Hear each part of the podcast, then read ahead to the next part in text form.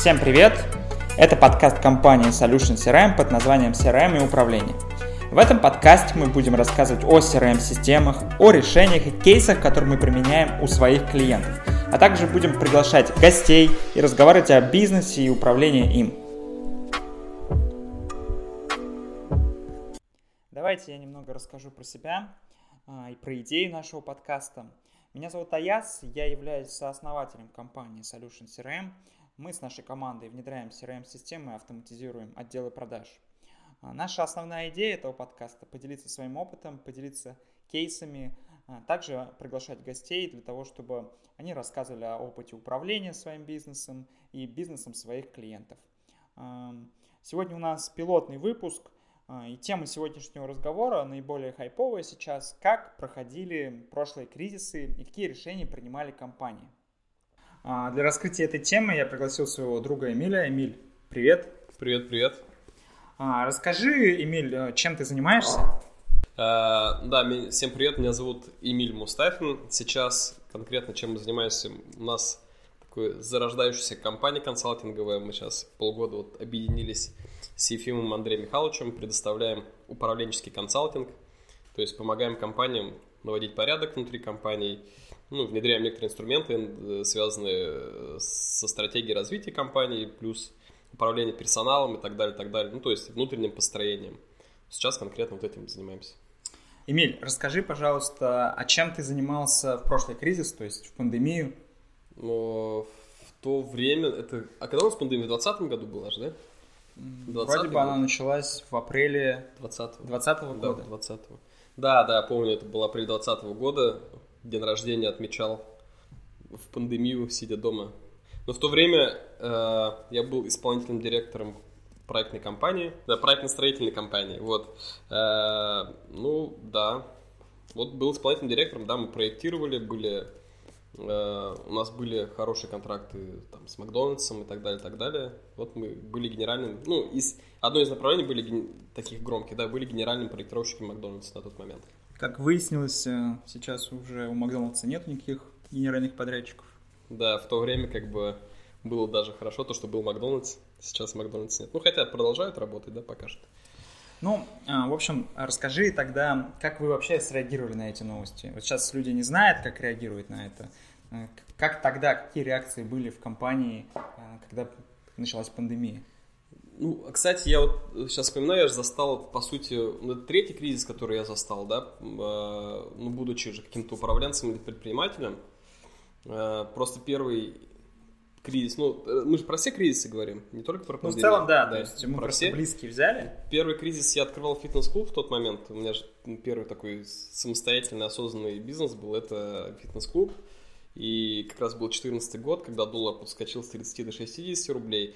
Но мне повезло, что я все оборудование успел купить вот прям до, короче, скачка. Ну и я там, как сравнивать было не с чем, потому что бизнес, по сути, начал в кризис, развил, э, все было окей. В итоге как бы я его и успешно потом продал, да. Вот, поэтому как бы как, в тот, на тот момент, как строить бизнес не в кризис, я не знал. Вот, э, ну был потом дальше какой-то опыт, и вот... В итоге мы работали в проектировании. Когда началась пандемия, ну, было не совсем понятно, что делать, что как изменится. И на самом деле мы этот кризис, ну, корона, коронакризис, да, как некоторые говорят, ощутили, наверное, только где-то через три-четыре месяца, как вот пандемию объявили.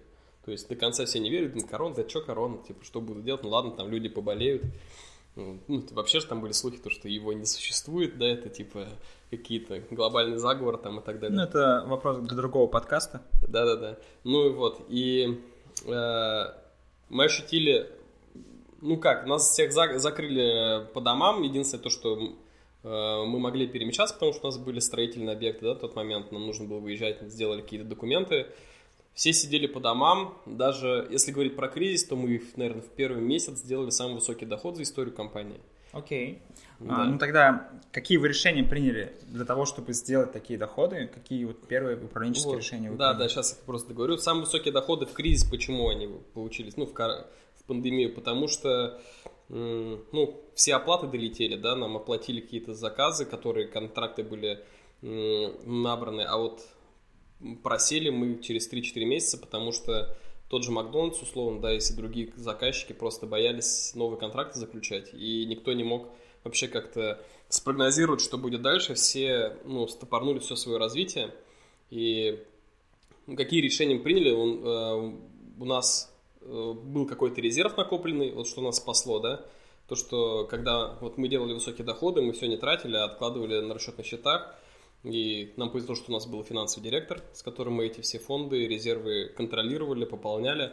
Вот. И самое главное решение, то, что мы просто всех в пандемию, то, что сидели все по домам, мы всех руководителей проектов, гипов вроде тоже, ну и всех, кто связаны были с продажами и продвижением, просто посадили на звонки, нашли большое количество баз, каких-то рекомендаций, и у нас просто все звонили, звонили.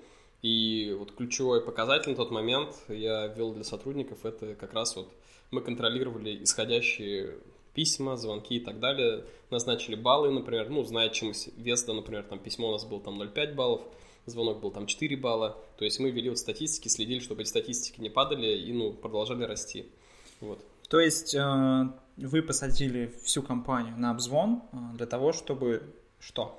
Ну, чтобы что, контракты же не заключали, и нужно было контракт находить, а контракт найти можно было только, ну, звоня, звоня да, как, выходя на связь с нашими заказчиками, ну, вот, ну, такие решения были. В итоге, да, мы через три-четыре месяца просели, и реально там один был месяц, это вроде был то ли октябрь, у нас, э, нам не хватило на выплату зарплаты, там буквально двести тысяч рублей, э, но мы...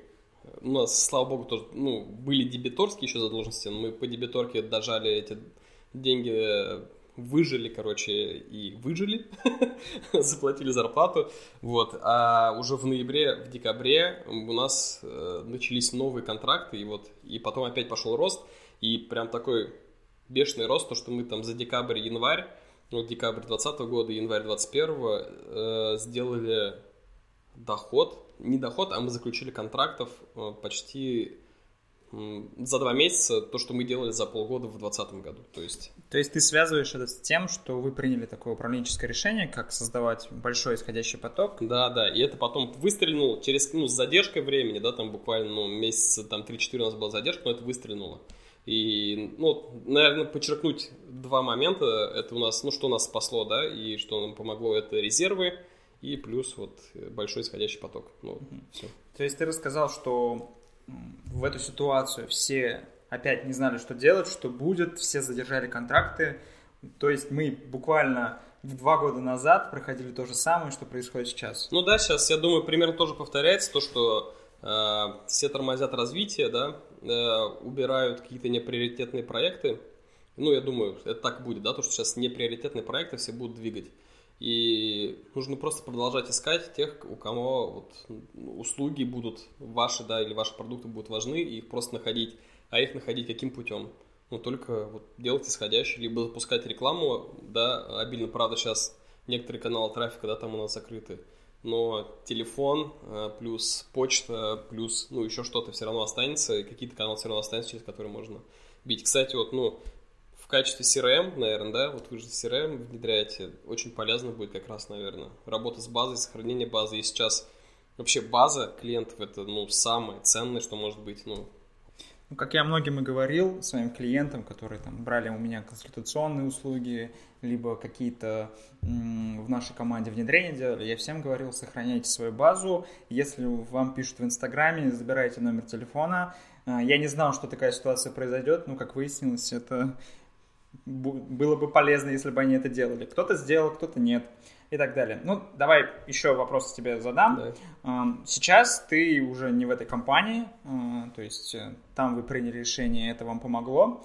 Сейчас вы работаете с Андреем Михайловичем Ефимовым, помогаете компании расти, вырасти в стратегическом плане. И сейчас у тебя есть конкретные клиенты, и как их сейчас затронула ситуация, как они реагируют? Можешь разобрать на каком-то там примере, кейсе, не называя название, просто рассказать, как реагируют сейчас. Ну, наверное, ну, в общем расскажу, да, что мы всем рекомендуем. Э-э- рекомендуем в целом, наверное, сейчас прям подружиться с цифрами и считать, э- и делать упор чисто на, ну, проранжировать все свои продукты и всех своих клиентов, да, то есть проставить рейтинги, с кем вы готовы работать, с кем вы не готовы. То есть, условно, если есть пул клиентов, нужно там выбрать для себя условия, по которым вы готовы работать с вашими клиентами. Да? То есть сейчас такое время, когда, ну, вообще как бы любой предприниматель, бизнесмен вправе выбирать, с кем работать. Да? И сейчас нам важны как раз клиенты такие, которые готовы платить по предоплате, условно, да, там, и которые готовы покупать по ценам, которые нам интересны. То есть сейчас рисковать и продавать продукты там, э, с маленькой маржой вообще ну, неправильно. То есть смотреть, чтобы продукты были максимально маржинальные, и смотреть, кто готов платить наперед. Ну, не откладывай, потому что сейчас отсрочка может очень как бы сыграть злую шутку. Но это первое, проранжировать клиентов. Да? Второе, проранжировать свои продукты, посмотреть, что мы готовы делать. Все рисковые, не совсем просчитанные проекты просто рубить жестко. Также проранжировать своих сотрудников, посмотреть, с кем мы сто процентов не расстанемся. Это, условно, там, золотой состав, да? Кого ни в коем случае нельзя выгонять, которые всегда будут с нами, наши союзники. Посмотреть, от кого мы прямо сейчас готовы отказаться, и кто там под вопросом, если что-то пойдет не так, тоже, если что. Ну, то есть, прям на оптимальность заточить, считать эффективность и смотреть, кто там, ну, чтобы сохранить компанию. То есть, от всех неэффективных э, проектов, от всех неэффективных сотрудников просто сейчас отказаться, ну, сказать, ну, извините, ребята, э, сейчас время такое, да, то есть, либо мы сейчас вас будем тащить, либо мы потонем. Да, поэтому, наверное, так. А в плане вот как раз тоже, ну, ты сейчас говорил про базу клиентов, да, там собирать. У нас там есть ребята, которые торгуют на Wildberries. Ну, мы им тоже рекомендуем собирать контакты, ну, ищем варианты так, чтобы собирать контакты клиентов, потому что, ну, с Wildberries тоже, ну, вроде дня два сейчас лежал Wildberries, никто, никто ничего не мог покупать на нем. С чем связано, непонятно, да. Так что вот мы рекомендуем любыми способами собирать контакты, понимать, кто ваши клиенты, и сохранять это, ну, как в какой-то базе хранить, чтобы можно было как-то дальше взаимодействовать. Как выяснилось, ресурсы могут закрываться. Да. Поэтому база, если лежит у тебя, значит, ты в большей безопасности, и ты все равно сможешь продвигать свой продукт. Еще такой вопрос. Смотри, сейчас, как я понимаю, у многих клиентов и у их покупателей поменялись потребности. Ну, то есть им интереснее уже немножечко другое, они немножечко застопорили развитие. Как вы делаете так, чтобы, ну, в компании, которую вы сопровождаете, понять, э, что продавать им сейчас? А, ну, это же ну, стандарт маркетинга, я думаю, они никогда не уйдут, да, классика. Просто больше общаться с клиентом. То есть это всегда было то, что всегда победит крутой продукт и крутое предложение, да, именно качественный продукт. Может быть, не такая качественная упаковка, а качественный продукт сейчас будет побеждать. И просто нужно общаться с клиентами, опять же, звонить, встречаться, да, и узнавать, что, что сейчас важно вашим клиентам. То есть, ну, сейчас будет побеждать тот, у кого классный продукт, и кто будет больше и качественно общаться со своей целевой аудиторией. Вот это. Ну, это было всегда, но просто сейчас это будет очень остро, да, то есть сейчас распыляться там э, и, ну, как бы плохие продукты давать не получится, потому что люди будут очень экономить деньги сейчас, как бы вот, ну, и разговаривали с маркетологом сейчас, такое слово триггер, да, триггер безопасности будет очень сильно, как бы, работать. Показатели в продажах, наверное, сейчас продавать все равно придется, а и отказываться от неэффективных сотрудников тоже придется многим, не всем, но многим. И вести свою клиентскую базу, разрабатывать механику повторных продаж или работать со своей клиентской базой все равно придется. Вот. Ну, сейчас да. Пока что немножко все паникуют, но потихонечку все привыкнут и поймут, что инструментарий сейчас очень важен. Ну, вообще сейчас, да, наверное, даже ну, инструментарий важен вот именно, наверное, состав топов, которые закроют там вопросы, связанные ну, с финансами. Должен кто-то прям очень грамотно распоряжаться финансами, чтобы не распылялся. Должен быть сейчас точно в компании человек, который грамотно будет следить э, за ну, маркетингом, маркетингом именно в понятии классическом, да, то есть понимание целевой аудитории и понимание продуктов, да, то есть э, вот это сто процентов. Плюс, ну, в продажах, понятно, да, ну, маркетинг, си ар эм-маркетинг, да, тоже, чтобы с, клиент, с, клиент, с клиентской базой работали, тоже как-то ранжировали, смотрели, с кем мы хотим работать, с кем не хотим, да, как с ними связаться. Ну, то есть такие топы сейчас э, компании победят, в которых эти топы и золотой состав будет, и они будут работать как команда. То есть, э, наверное, будет сложнее тем, кто сейчас один в компании ведет все, и просто, ну, э, рекомендацион, наверное, сейчас такой прям посмотреть, как быстро создать команду, которая э, тебя будет дальше, как, как это сказать-то, э, приумножать твои действия, да. То есть, помнишь, даже на мероприятии один из наших клиентов, может, ну, я расскажу, Альбина, да, Вайпак, которая занимается посудой, ой, производством упаковки из картона, посуды, говорю. Вот, она мне написала отзыв, типа, благодаря вам у меня сейчас есть команда, с которой я понимаю, что там любой кризис я пройду, даже, ну, как бы, взяв другой продукт, с этой командой я пойду и пройду этот кризис, а мы и помогли эту команду создать, ну, условно, да. Про найм команды мы еще вернемся, наверное, в других выпусках, да, а, да, да, с Андреем Михайловичем. И, да, да, да, сто процентов. Да, я хотел вопрос задать, последний. Давай. Но я его забыл. Ну ладно, давай лучше я у тебя что-нибудь спрашиваю. Давай. Как у тебя дела? Ну, слушай, мы начали писать подкаст, немножко волнительно, пилотный выпуск. Да, кстати, очень приятно, что ты меня позвал первым. Ты просто безотказный. Сам-сам бездельника нашел просто. Да, а почему ты подкаст решил писать?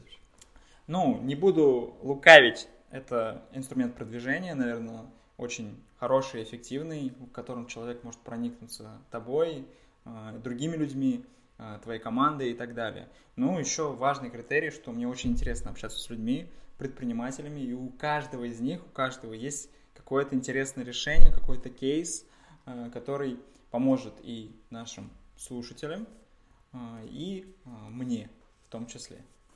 Я сто процентов уверен, да, хоть мы в Уфе находимся и находимся, ну, в Уфе, да, то есть, и я знаю, что в Уфе есть очень много экспертов реальных, которые и кризисы проходили, и компании поднимали, да, то есть на одних на одном твоем тезке весь мир бизнес-образования не сошелся, да, и, ну, хотелось бы, чтобы эксперты тоже приходили, что-то рассказывали. Тем более, у тебя, я знаю, много, наверное, и вообще по России бизнесменов крутых, с которыми можно будет пообщаться. Да, людей очень много, и будем планировать их приглашать.